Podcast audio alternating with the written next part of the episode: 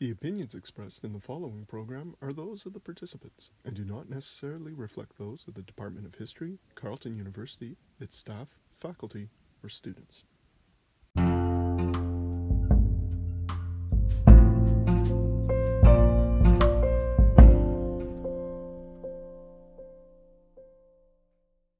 You're listening to Paterson 406, an occasional series of podcasts from the Department of History at Carleton University in Ottawa, Canada.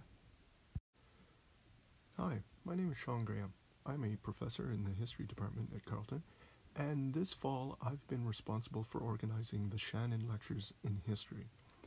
The Shannon Lectures are a series of thematically linked public lectures offered by the department each autumn and made possible through the Shannon donation a major gift from Lois M. Long in memory of her parents James Buchanan Long and Ida Mae Davidson. In today's episode, we hear from our second Shannon Lecture speaker this year, Steph Halmhofer of bonesstonesandbooks.com, who is also a professional contracting archaeologist. Her talk is called Invented Fantasies using social media to talk about pseudo archaeology and was first delivered on October 19th.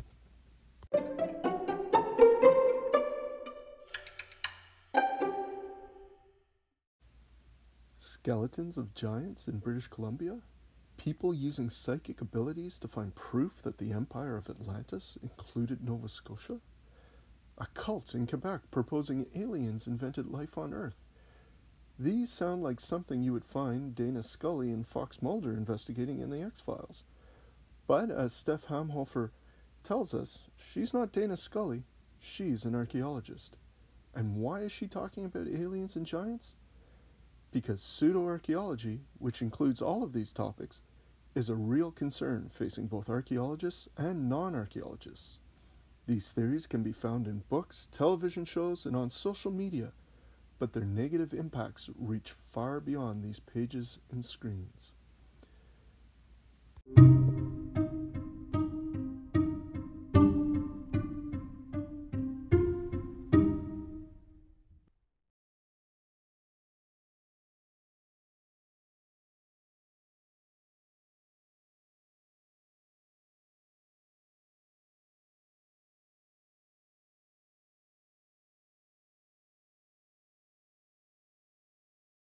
Thank you. Thank you very much.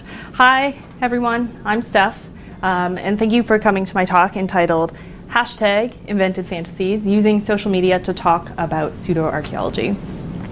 Um, first and foremost, I just want to acknowledge the fact that this talk is being held on traditional unceded territory of the Algonquin and Anishinaabe people, and I'm very grateful to be here today.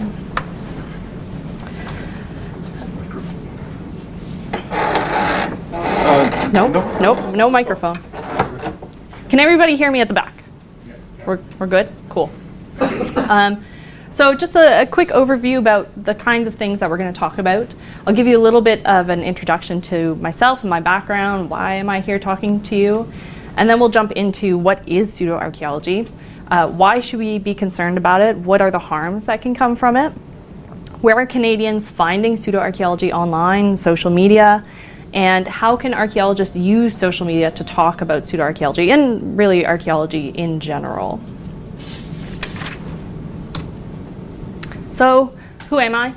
Um, I have very scribbled notes, so don't mind if I'm back and forth here. Uh, first and foremost, I was a first generation student. I'm also a first gen Canadian. I was the first in my immediate family to go to post secondary, um, and I mention that because I think there are a lot of other first gens out there who need to see the representation. I have an Associate of Arts degree in criminology from Kwantlen Polytechnic University. It's a small university on the south coast of British Columbia. My bachelor's is in anthropology. I spent part of my time at UBC and then I transferred to the University of Alberta where I finished it up. And I have a master's degree in anthropology from the University of Toronto. And my master's research focused on a very archaeologically rare style of glass bead, blown glass beads. Um, those are some of the beads that I studied. Not gonna lie, I bought this shirt because it looks like there are glass beads on it. I'm that much of a nerd. So my specialization is in bioarchaeology. Um, I am an archaeologist with additional skills and knowledge in human osteology, but vast majority of the time I'm working just in, in archaeology, material archaeology. I've dipped my toes a little bit into the world of zoo archaeology, working with faunal remains. Uh, on the bottom left corner, you can see a picture of me comparing a walrus scapula, walrus shoulder blade, to my head. Um, I, I, started using the hashtag head for scale because I did this quite often. And you can see the walrus is much bigger than my head. Um, as Sean has mentioned, I don't work for a university. I'm not an academic archaeologist. I work in what's called cultural resource management, heritage resource management. I've worked in Alberta um, on the bottom right. That is me sitting in a giant waterline trench in Edmonton, um, pulling bison bones out of the wall. I have worked in Ontario. Um, in that central photo, that was from just outside of Ottawa. And we found every single mosquito in Canada lived in that forest. and I was also in this photo, in addition to my disgusting mosquito net, I was literally surrounded by stinging nettle, which is why I have that look on my face. My legs were pretty numb at this point. And I've also worked on the south coast of BC, which is that top photo. I just recently moved back to BC. I was living in Ottawa for a number of years. I moved a month and a half ago, uh, so fast. I haven't even changed my Ottawa phone number yet. Um, and my field school, I did a field school in southern Spain. I worked on a Roman site in southern Spain. So I run the website Bones, Stones, and Books. Um, I started it and I, I, currently write for it with a few different goals in mind. First and foremost, um, I'd like to explore my research interests. Doing my own or exploring my own research interests isn't part of my day to day work. I do it all in my own time, and I use my website to be able to put it out there um, for everyone else to read, anyone who's interested. Uh, I really enjoy sharing advice and the realities of archaeology with future archaeologists, students like many of you are today, um, representing as both a first gen and a woman, um, because representation matters. Um, I, so I write a lot of pieces that I call my unsolicited guides. So my unsolicited guide to conferencing, for example. And these are just tricks that and advice that I've picked up along the way through my years of, of post-secondary that I, I like to share because I'm hoping it can benefit many of you, whether you're first gen or not. And I also like to use my website to be able to open up archaeology to non-archaeologists, to the general public, which is kind of the overall theme of, of the talk today. Um, I'm all about fight the paywall, take archaeology out from behind the paywall, open it up, and, and let people who don't work in archaeology but are interested in archaeology know more about it. You know, how do we know what we know? How do we do what we do? That kind of thing. My current interests really revolve around the way that um, archaeology and archaeologists are represented in popular culture, like movies and comics and, and books. Um, I've had the chance to write a little bit about comics. Um, I've written about Survi- uh, Tomb Raider a couple of times. Um, who here has seen Thor Ragnarok? Just show of hands. Right. So I wrote a paper for a class and I, I, put it up on my website about how the, the actual story of, of Ragnarok, the Norse story of Ragnarok, was actually heavily influenced by climate change. So I like to, to do that kind of thing. It's, it's a lot of fun.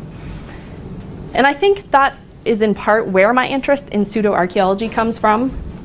You know, representation matters. So, what happens when archaeology is being misrepresented? What are the implications for this misrepresentation? How does it affect archaeology, archaeologists? But even more importantly, is how is it affecting the people in the communities whose stories are being manipulated by pseudo archaeologists? Um, that's my whole thing. So, what is pseudoarchaeology? There is no concise, compact dictionary term, um, but overall it refers to the misuse, the misrepresentation, and misinterpretation of, of archaeology, these invented fantasies. And I got the title from Invented Fantasies from a, a comment I saw in a, a, chat room where this guy was just going on a huge rant about archaeology and calling it uh, invented fantasies, meanwhile supporting all sorts of wild pseudo arc theories he was going on about. And I thought it was a great name. I thought it was pretty accurate. Um, so these are theories that are, are largely rejected by the archaeological community. They are based on very cherry picked data, very unsubstantiated and sensationalist claims. Um, and you might have also heard of them through the names of cult archaeology, alternative archaeology, fringe archaeology. Those are other names. There are far more colorful names out there that I will not say into a speaker but they exist. So the goal that I have today is I really want to be able to give everybody here the tools you need to be able to, to interpret or, or identify pseudoarchaeology. So that way, when you leave the room today, you'll be able to turn on a documentary or a, a movie or read a book um, and be able to use what you've learned to identify if it's pseudoarch or if it's legitimate archaeological research. And it can be difficult even when you know all these things, but I'm kind of hoping that what we talk about today can at least help you start to, to understand it a bit more or look into it a bit more. So there are three core characteristics that you want to look for when you're trying to identify something as pseudoarchaeology. The first is that it is lacking in the use of the scientific method or it has incomplete or incorrect use of the scientific method. Pseudoarchaeologists really like to make a claim and draw a conclusion and then they look for data to support it instead of the other way around. And this is often very cherry picked data. Uh, for example, uh, we'll talk about there was a television show, America Unearthed. Uh, anybody heard of it? It used to be on Netflix for a while. So, America Unearthed was hosted, it was three seasons long. It was hosted by a forensic geologist named Scott Wolter. Every single episode opened up with him receiving a text message or a phone call or a letter, an email with some great claim. He then spent the entire episode trying to prove this claim true. Um, very rarely at the end of an episode was he like, oh, wait, maybe that's not true. And somehow he always found evidence for the Knights Templar reaching North America before Columbus. Like that was his whole thing. And no matter what he was looking into, he always found evidence for it. Strange coincidence. Strange. The next characteristic uh, pseudoarchaeologists like to give simplistic answers to complex questions. People are complicated, history is complicated. There are so many different factors that go into our decision making, which results in material remains archaeologists study. Returning again to America Unearthed as an example, in the very first episode of the show, it opens up with Scott Wolter talking to a historian who claims that the Great Maya collapse happened. The Maya disappeared from Mexico because they moved to Georgia in the United States. Mm-hmm. That is it. They are no longer Mexico. You don't see them in Mexico because they live in Georgia. In reality, there are many different factors that could have played a part in why the classic Maya civilization uh, collapsed. First of all, the Maya never disappeared. They are still alive, they're very vibrant, they're very active in Mexico. Um, right now, a lot of the theories are pointing to climate change possibly being involved. Um, droughts, and droughts can lead to food shortages. Food shortages can lead to fighting between uh, communities, between political centers, etc many different aspects. They did not simply move to Georgia. Conveniently, the site that they're talking about in Georgia is kept behind government fencing. Nobody can actually access it, so, you know, there's that too.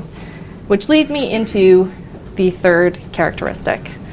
Pseudoarchaeology often presents itself as being persecuted by or at odds with the archaeological community.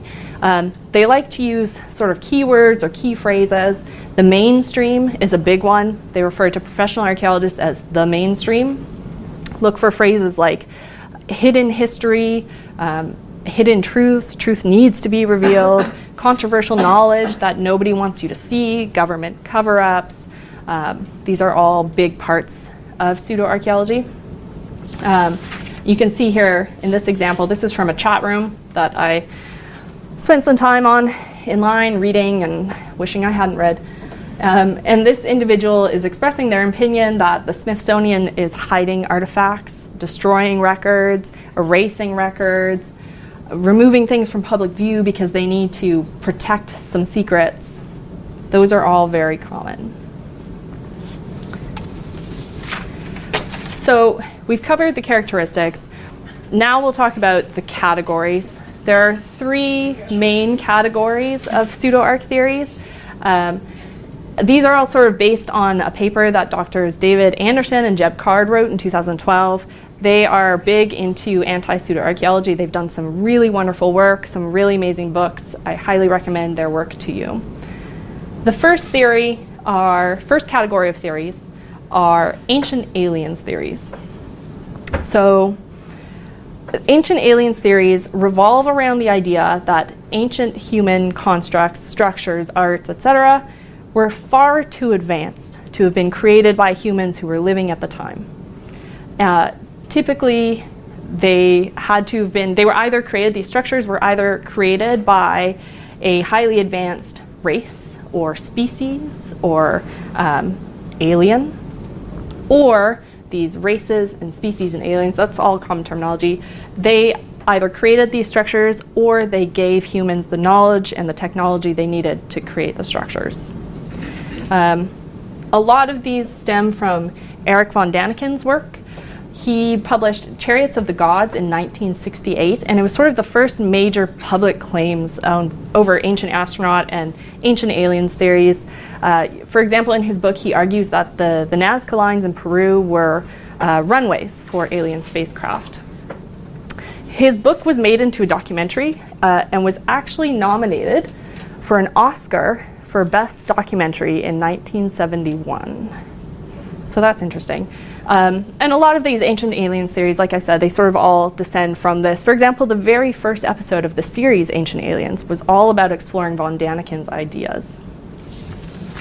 Um, a famous example of an ancient alien theory would be what's referred to as the Star Child skull. Has anybody here heard of Star Child? So I'm not going to show photos of human remains in this presentation. If you're curious to, to see these, to learn more about it, you can Google them. They're all very available on Google. The Star Child skull was a young child skull that was found in Mexico in 1930 um, with some severe deformities. Um, the skull found its way somehow into the hands of a gentleman named Lloyd Pye, who very publicly proclaimed that this was in fact an alien. Um, you know, to a bioarch and, and a lot of physicians, when you look at the deformities, it looks like something, a condition called hydrocephaly or progeria. Um, not an alien.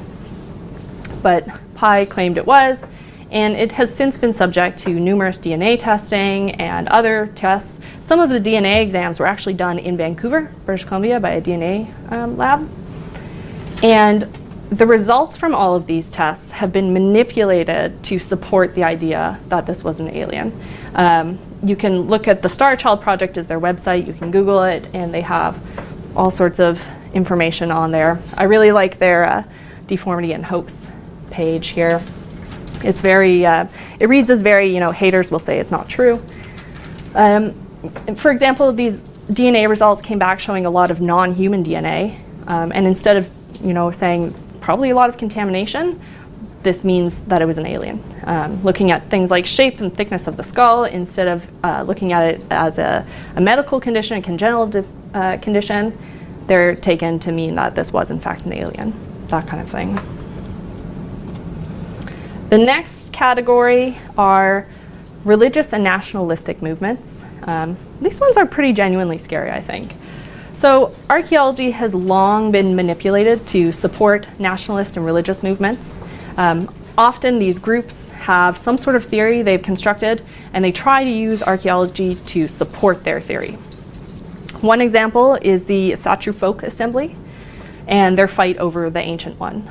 Um, so, the AFA are actually white nationalists masquerading as a religious organization. They, they do actually have legal recognition as a religious organization in the United States.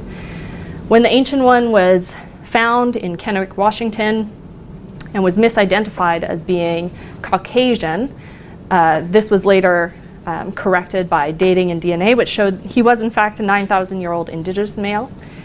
The AFA jumped on this, um, on these claims that he was Caucasian.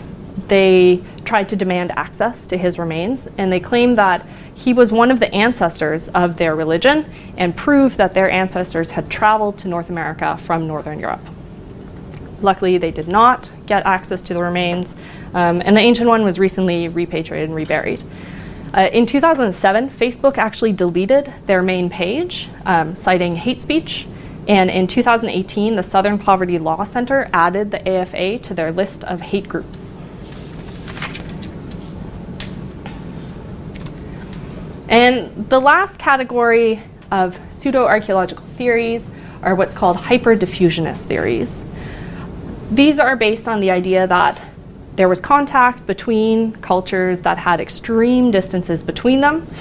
And the result of this contact was one culture transferred cultural traits deemed to advance the other.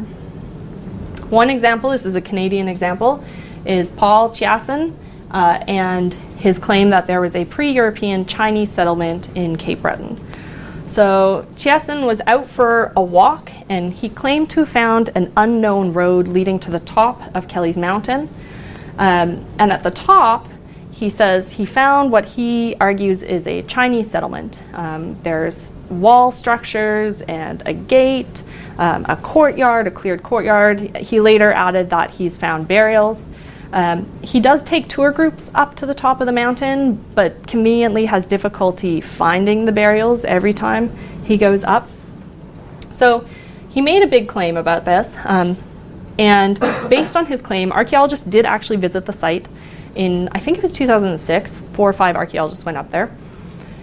And what they found was that this previously unknown road that Chiasson argued was unknown was actually very well known. Um, parts of it had been built in the mid 20th century, other parts had been built as late as 1989. There was a hydrogeologist who she was talking about how she used to use the road to get up to the top of the mountain fairly frequently uh, when she was working up there. These possible walls were actually probably related to a fire road that was built, or um, there was a mining company that had cleared out the top for, for drill testing. Um, that, that was the area that was argued to be a, a courtyard for the settlement. Um, them just pushing dirt around might have made these wall type structures. This is a, a photograph uh, from a Walrus article showing some of the walls. Um, and then other cut stones that were argued to be part of walls. Um, the archaeologists pointed out that these were actually machine cut, they weren't hand cut. Despite all this, uh, Chiasson has published two books on the topic. The first one here, The Island of Seven Cities, um, these are excerpts here from his book. Um, this is discussing this particular site and him making his claims that it was a, a, Chinese settlement, him trying to make his argument. In his second book, uh, called Written in the Ruins, he examines a different site also on Cape Breton that he also thinks was a Chinese settlement. And he argues that the Micmac people were actually influenced by these Chinese settlers, and you can see this influence in their clothing, in their customs, that kind of thing. And pseudoarchaeological theories, they don't neatly fit into all of these categories. There's often a lot of overlap between them, um, but we can sort of largely sum them into these, these different categories. So, where can we find pseudoarchaeology? What are the, the types of places where people can, can access this? Uh, to be honest, absolutely everywhere. Um, anywhere you're looking for information, anywhere you're looking for entertainment, something to watch, you can find it. You can find it on Netflix. This is something that's currently on Netflix that you can see. Yes, we watched part of it. You find it on Amazon Prime. Amazon Prime is loaded with pseudo-arc documentaries and pseudo-arc sort of themed movies. Um, one of my favorite things to do is I really like to watch all these awful movies and just you know tear them apart um, I do it sometimes on Twitter. I call it Bad Archaeology Movie Night.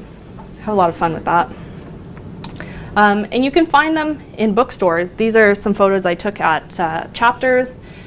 In every chapters you go to, they will have a section under the New Age area entitled Controversial Knowledge. There's that, that keyword again. You can find all sorts of books, um, books there. And, you know, to be completely honest, I will never blame anyone for being attracted to pseudoarchaeology, for reading it, for watching it. Uh, you know, for non-archaeologists, especially who are interested in archaeology, this is what they have easy access to, right? You saw those books on the chapters bookshelf. You see it on Netflix and, and Prime. Um, Crave seems to be pretty good for no pseudo so far. Um, but it's what they have access to. And it's also because we as archaeologists are not doing a great job of communicating archaeology. We're not getting enough of, of our information out there. We're not sharing enough of ourselves with people. So, you know, conferences aren't the most accessible. They're expensive. They're in wild locations sometimes. And to be honest, they're not overly inviting for somebody who's not an archaeologist but curious about archaeology. If I wasn't an archaeologist, I wouldn't go to a conference. It's ridiculous. Um, and then other times, part of the issue is that we as archaeologists, we speak with too much jargon. We try to come across as, as knowing, uh, sounding like we know what we're talking about. So we use all these fancy $10 words instead of translating them into the $2 words, you know? So this is a book, uh, a recent book, again, by Eric von Daniken, our, our ancient astronaut guy, talking about a visual tour of alien influence in the ancient world. And I saw this book on the shelf and I was flipping through it. This is actually a great book he uses a lot of photos that really support the arguments he's trying to make. And yes, they're, they're wild arguments and they're, they're complete pseudo arc, but he still is writing them in a very easy to understand manner. Of, like his whole book is very much suited for a non archaeological audience. So, you know, I honestly, I can't blame anybody for picking this up and flipping through it and being like, wow, like this guy knows what he's talking about. He's laid out all these arguments I can understand. He's using photos to support it. It is what it is. So this one's fun. Um, spending a lot of time online, social media, uh, and my website. When we talk about pseudo-archaeology, I can guarantee 99% of the time someone pops up saying, you know, people don't actually believe that stuff. Even just in conversation with, with friends and family. Um, the other morning I was talking to a CBC reporter who was quite interested in this, and she literally said exactly that. She's like, you know, does anybody actually believe this? And the truth is that, yes, people do believe this. This is the 2008 results, uh, 2018 results from the Chapman University um, Survey of American Fears. And these guys at Chapman University have run this survey every year for the past four years. This is the, it's a much bigger survey. This is the paranormal section of the survey. Um, 57% of Americans believe that ancient advanced civilizations like Atlantis existed. Um, 41% believe that aliens have visited the Earth in our ancient past. And these numbers have actually gone up every single year that the survey has been running. Last year in 2017, the number of people who believed uh, ancient aliens or aliens have visited the Earth in the ancient past was 35%. And this year it's risen to 41%. Um, for Atlantis, it went from 55% to 57%. Every single year, these numbers are increasing. And I wanted to know if Canadians believe in this. So I went about setting up an online survey asking the same questions that the Chapman um, group asked, and then additional questions as well. Um, I asked about things like Oak Island, for example, um, who here has heard of Oak, Oak Island? Knows a little bit about Oak Island. Um, yeah, it's a, it's a very popular show, and it's a very Canadian example. I was surprised that most of the people who responded had never heard of Oak Island, um, which gives me hope. So I asked the same questions. I also asked additional questions related to social media use. And what I found is that uh, we, though it's not to the same degree, we do still believe um, you know, 26% of us believe that places can be haunted. 11% of us believe aliens have visited the Earth in the ancient past. 10% believe civilizations like Atlantis once existed. So much lower numbers, but the belief is still there. And I'd be really actually curious to run the survey again next year and see if those numbers have changed at all. One of the questions I asked that the Chapman survey did not ask was Do you believe that humans in the past built stone pyramids and built megalithic and monumental structure yourself or, or themselves? Do you believe people built these? Um, 18% do not believe people built stone pyramids and megalithic structures. Um, I found that actually quite surprising considering the lower numbers of people who believe in, in things like Atlantis and ancient aliens. It's still surprising number. I was quite surprised to see this.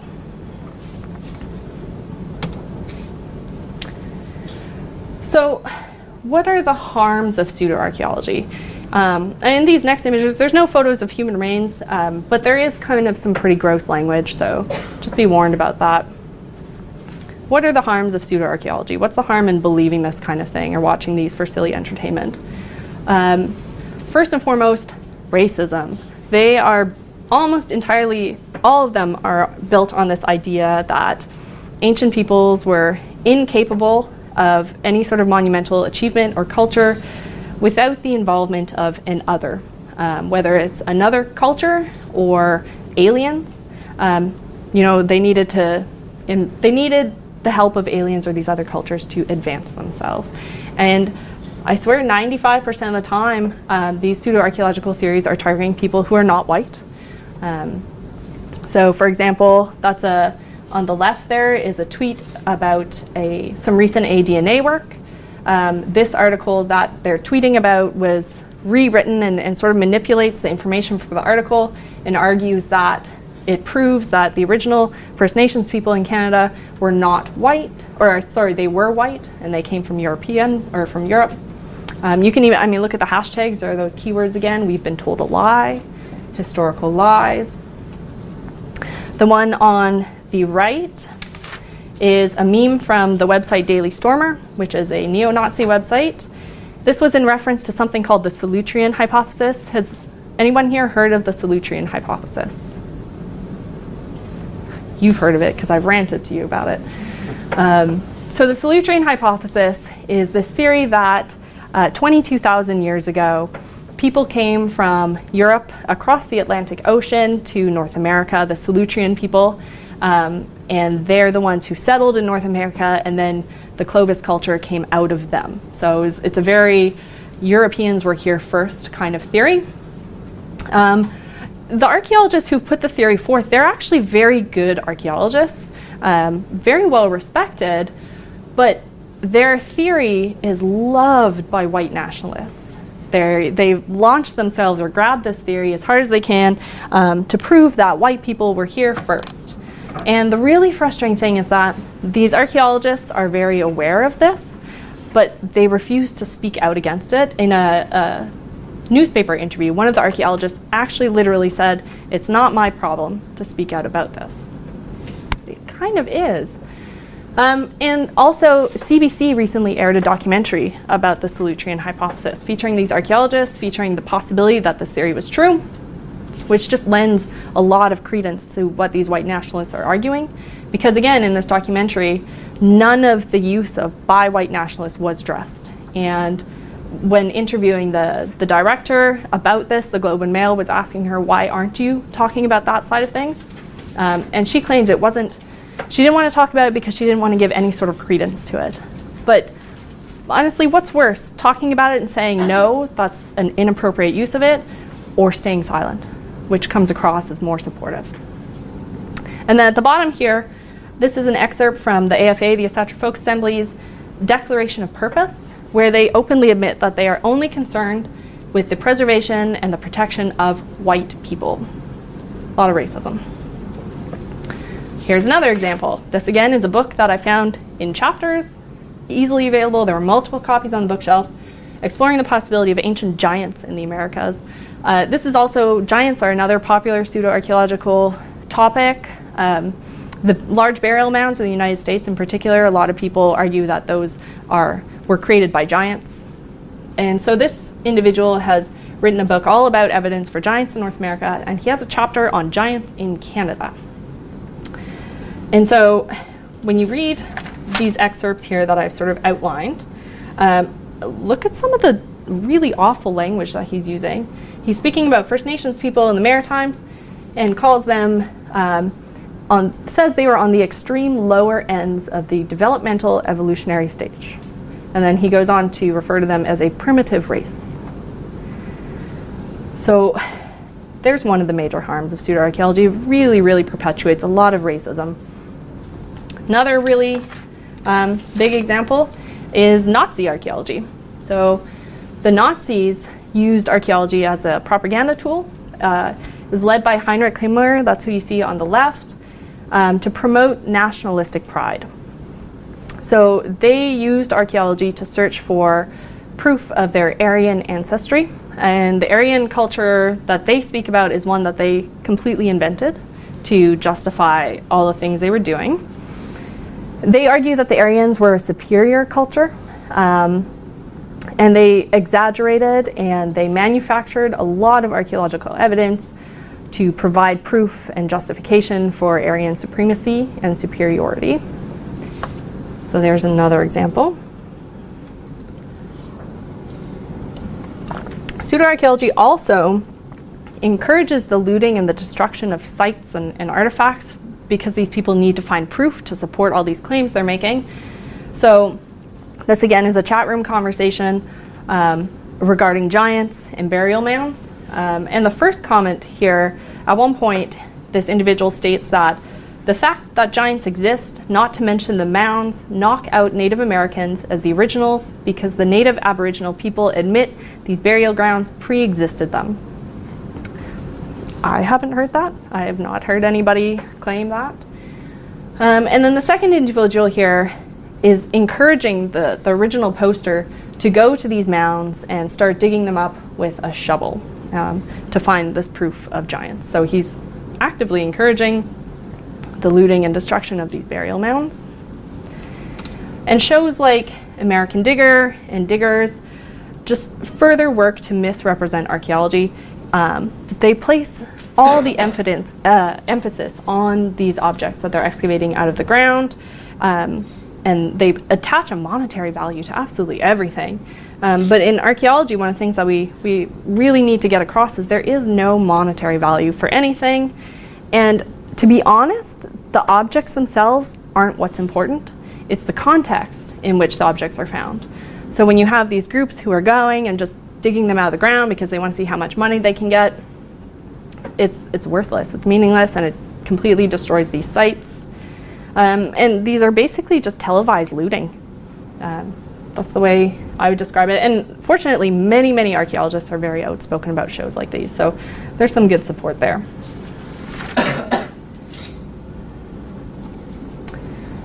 So, pseudoarchaeology and social media.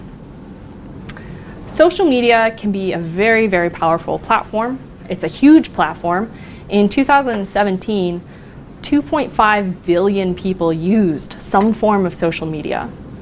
Um, if we look at the numbers for Facebook and which I'm including Messenger into, Instagram, Twitter, they have a combined monthly use of 440 users. 440, sorry, 440 million monthly users use these platforms.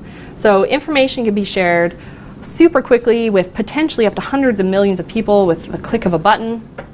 You can find it on Twitter. Um, here's an example. There was a recent article published. Uh, some Greek researchers claimed that they found in one of the texts um, the possibility that ancient Greeks had the potential to reach Canada. They never, I read the article, they never said that the Greeks reached Canada. They only said that, you know, if they wanted to, they could have. Uh, on Twitter, it was obviously reinterpreted. Within a, a day, this happened. Uh, you can find it on Facebook. Here's another one of those webs or a Facebook page supporting the Solutrean hypothesis I was talking about, and and Europeans first. And you can even find it on Instagram. Um, and it's not like these people are actually tagging this as pseudoarchaeology. In, in any of these, nobody has actually included the word pseudoarchaeology. But when you're looking for certain keywords and certain themes that I've talked about, that's how you begin to find all of this stuff. So I asked in the survey, I asked Canadians where on social media were they seeing um, articles and videos about aliens, um, aliens and UFOs. 25% reported finding these on Facebook or, or, somehow being exposed to them on Facebook. Uh, 23% reported YouTube. 12% reported Twitter. I asked the exact same question related to archaeological mysteries and controversies. Again, I was using very specific keywords and almost identical results. Facebook 27%, uh, YouTube 23, Twitter 12%. Um, so we, we have an idea now where people are seeing these, so we sort of know where to kind of insert ourselves into the conversation. If most people are seeing this stuff on Facebook, maybe Facebook is a great place for us to go and start holding conversations. It also doesn't surprise me Facebook is number one. It's still, and if we subdivide those 440 million people, I can't remember the exact numbers, but Facebook is still the most popular.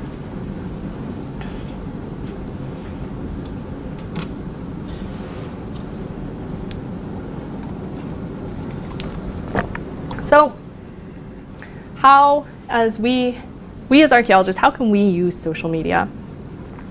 again, you know, with these 440 million people um, using social media each month, it can be a really, really great tool for archaeologists to use. We have access to, to massive platforms, massive numbers of people. Um, it can be a really great tool for us to interact with the public and interact with people who are really interested in archaeology.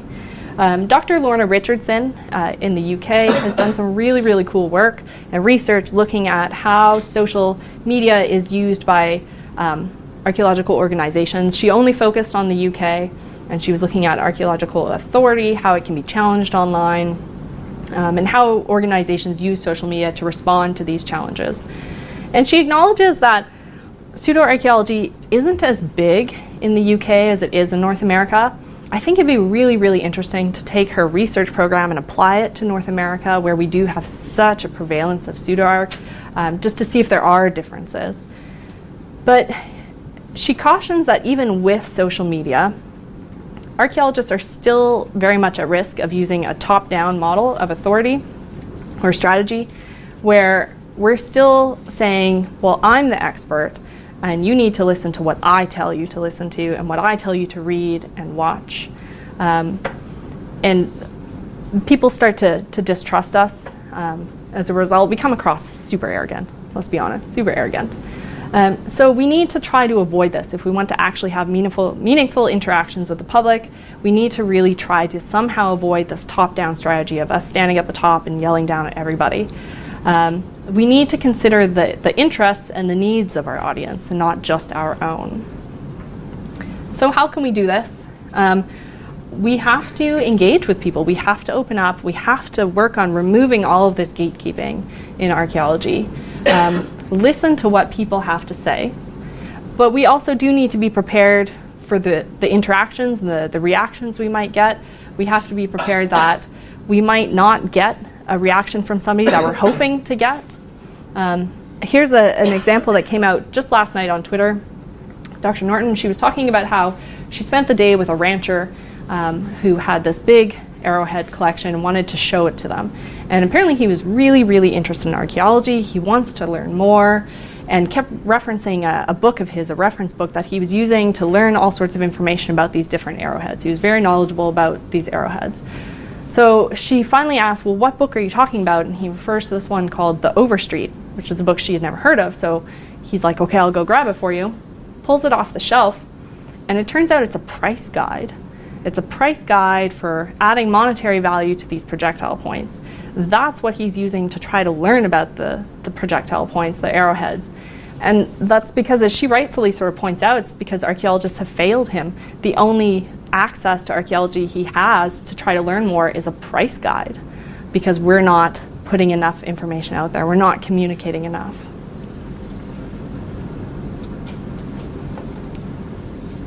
That doesn't necessarily mean you do have to engage with everybody. Um, don't engage with, with trolls if you can help it, people who are intentionally trolling you. Uh, has anybody heard of the term sea lioning? Pretty new. So, sea lioning comes from this comic here, and it refers to people who intentionally challenge you. Uh, they have repeated questions, demands for proof, and the whole goal isn't that they actually want to learn. They just want to wear you down until you're finally like, okay, like I'm done. And they can declare a win and continue supporting their own ideas. Um, it's become quite popular on social media. I see sea lions all the time. And to be honest, it also comes with being a woman on social media. It can be kind of a scary place for women. Uh, we get challenged all the time. One of my favorite Twitter interactions I can't even remember what we were talking about, but I actually did mention how women are constantly challenged. Everything we say, we are constantly challenged. Literally within 16 seconds, two guys pop up and they're like, wait, hang on a moment. I'm like, you're proving my point. it was wonderful. It was an amazing, amazing interaction. So, I mean, feel free not to engage with trolls if you're not willing to. Um, keep your eyes open for sea lions, but otherwise, talk to people if they're coming at you with questions. Um, answer these questions and, and do your best to share what you know and, and your knowledge. Um, you know, if, if one major contributor to pseudoarchaeology is our gatekeeping, then we need to open those gates. Um, and social media is definitely a tool we can use to do that. So here are just some suggestions I have on how we can work towards opening these gates um, and having more meaningful conversations and interactions. So first of all, follow news stories that are related to archaeology. Follow news websites even um, so that you can see when they're posting things.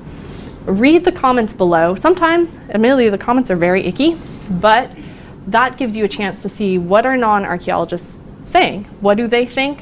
What are things they're interested in? If they're asking more questions or, or not really understanding anything, perhaps this is an opportunity for us to say, you know what, let me share a little bit of how we know what we know in this case and um, go from there. Follow and use hashtags. Um, I, I used to be pretty like anti-hashtag. I used to think they were quite silly. I still do at times think they're quite silly and use funny hashtags just for giggles. But hashtags do offer a really great way to connect with a much broader audience. Um, especially if a chance if you have a chance to, to use a hashtag that's becoming quite popular. So for example, a while ago on Twitter, I guess a couple years ago now on Twitter, there was a hashtag called actual living scientists that became very, very viral. And you basically just explained a little bit about yourself with the hashtag actual living scientist. Um, and it just went out. It was amazing, and I ended up getting a lot of follows from non archaeologists from that, um, which is perfect. That's what I want. I want to be able to talk to the public.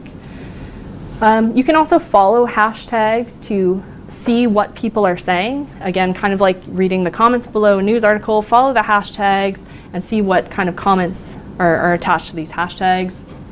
And then use hashtags yourself. Use the same hashtags to connect your comments with your target audience. Um, I didn't include a photo of it, but uh, Dr. David S. Anderson, who I mentioned earlier, he's really awesome about always including the hashtag ancient aliens when he's talking about ancient aliens. Um, but all the ancient aliens believers or, or, watchers of the show also use the hashtag. So if you go to Twitter now and you search up hashtag ancient aliens, you see a lot of his comments where he's talking about um, the negative aspect of ancient aliens and how it's incorrect, that kind of thing. So using hashtags can connect your comments um, with the target audience.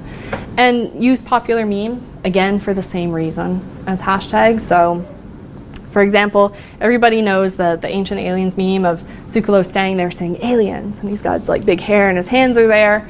Um, this is Jens Notroff. He works at Gobekli Tepe, and he's constantly responding to uh, conspiracy theories that come out about Gobekli Tepe. There are a lot. It's a hotspot for conspiracy theories. Um, I swear every day he's doing these great Twitter threads about, okay, no, it wasn't aliens. So David Anderson created this meme um, of Jan saying, I'm not saying it was aliens because it wasn't aliens. Um, and it's fantastic. People really like this meme. It's a lot of fun to use. And this is an example of uh, a tweet I put out a while ago. There was this meme going around called the historian sign bunny, um, and people were putting this little image up and all sorts of different um, information in there. So I took it as an advantage or took it as an opportunity to say, just because ancient stone structures look complicated doesn't mean they were built by aliens. Uh, and little did I know it'd explode.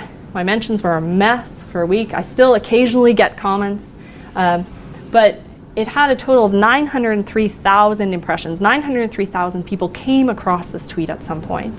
I had a total of 36,000 engagements, um, including 25,500 likes. There were 60, almost 6,500, well, 6,400 retweets. Some of those had comments attached to them, some of them didn't. Um, so it, it, gave a really interesting perspective and a really interesting opportunity to uh, hear a lot about what people actually think about aliens. Most of the comments were very supportive of this, but I did actually come across some big UFO believers and big alien believers uh, some of which were quite nasty, uh, and some of which were much more civil. But it was a really interesting opportunity, and it really goes to show as well an example of the reach that social media can have through some small, I think, what are we up to now? We have 280 characters on, on Twitter now, um, and look at what these 200, how many people these 280 characters can reach. Another thing to, to think about is writing a blog post um, if you have your own website, or look for opportunities to write for other websites as well. And like hashtags, make sure you're including keyword tags um, to help with search engines. So this is just an example from, from my website. So far in 2018, uh, posts from my site have been viewed almost all around the world. The majority of them, those 4,600, are from the United States, but massive reach. And then using certain keywords, if you search Canadian archaeology or Canadian pseudo archaeology on Google, you'll find my post on the first page of Google um, because of, of certain keywords that I've included. And then also uh, participate in podcast discussions. If you have your own podcast, awesome. Um, if not, look for opportunities to be involved in podcasts. Many podcasts put calls out looking for speakers. Um, I've been on a, a, number of archaeology podcasts, which is, has been fun and wonderful and, and really fun chance to chat with my colleagues. Uh, and then I also recently had a chance to be part of a non archaeology podcast. Um, this is a brand new podcast called Halfway Expert, um, where the host, the goal is the host spends a week beforehand trying to teach himself about the topic, in this case, archaeology. He tried to teach himself about archaeology, and then during the podcast, he tells me all the things that he's learned, and then I sit there saying, yes, no, not exactly, that kind of thing. But it was a really cool opportunity for to see where are non-archaeologists getting our information and what kind of information do they have access to? What was he able to learn? Um, and what was he able to learn that was accurate? Um, so it was a lot of fun. It was a really cool opportunity. And these are just some of the comments that we received from other people who listened to the podcast um, talking about all the different things they had learned. And it was really cool because my entire goal was just to, to talk to people and open up this information and let people learn about this information. And it sounds like it worked pretty well. People are really interested in it and have, have learned quite a bit.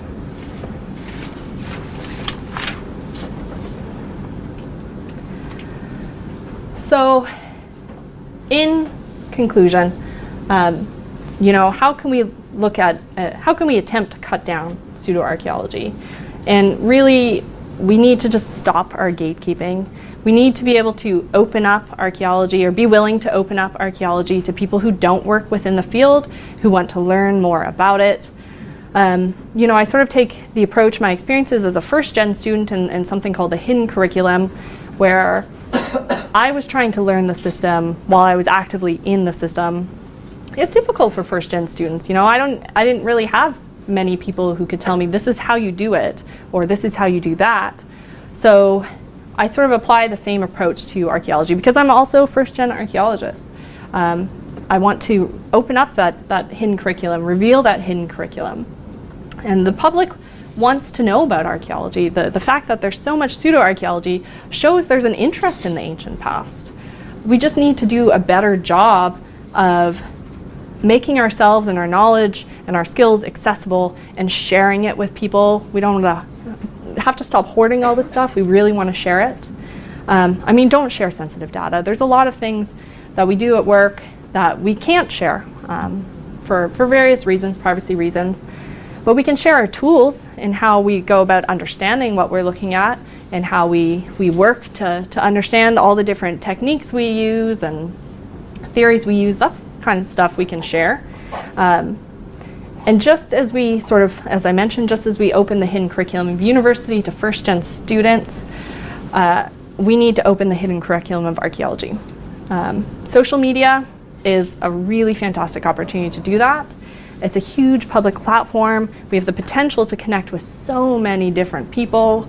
Um, I met Sean through Twitter. This is our first time meeting in person, um, but we know each other on Twitter. So we need to be willing to open up and, and share our toolkit and, and work together um, through this shared knowledge to hopefully find or work toward an end for harmful pseudoarchaeology. That's all I got to say.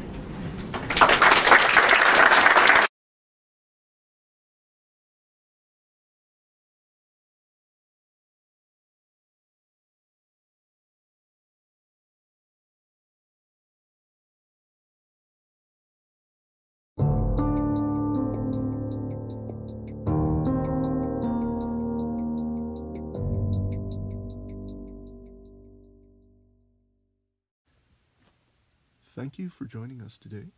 For more on the Department of History, its programs, and its events, please visit carleton.ca slash history. I'm Sean Graham.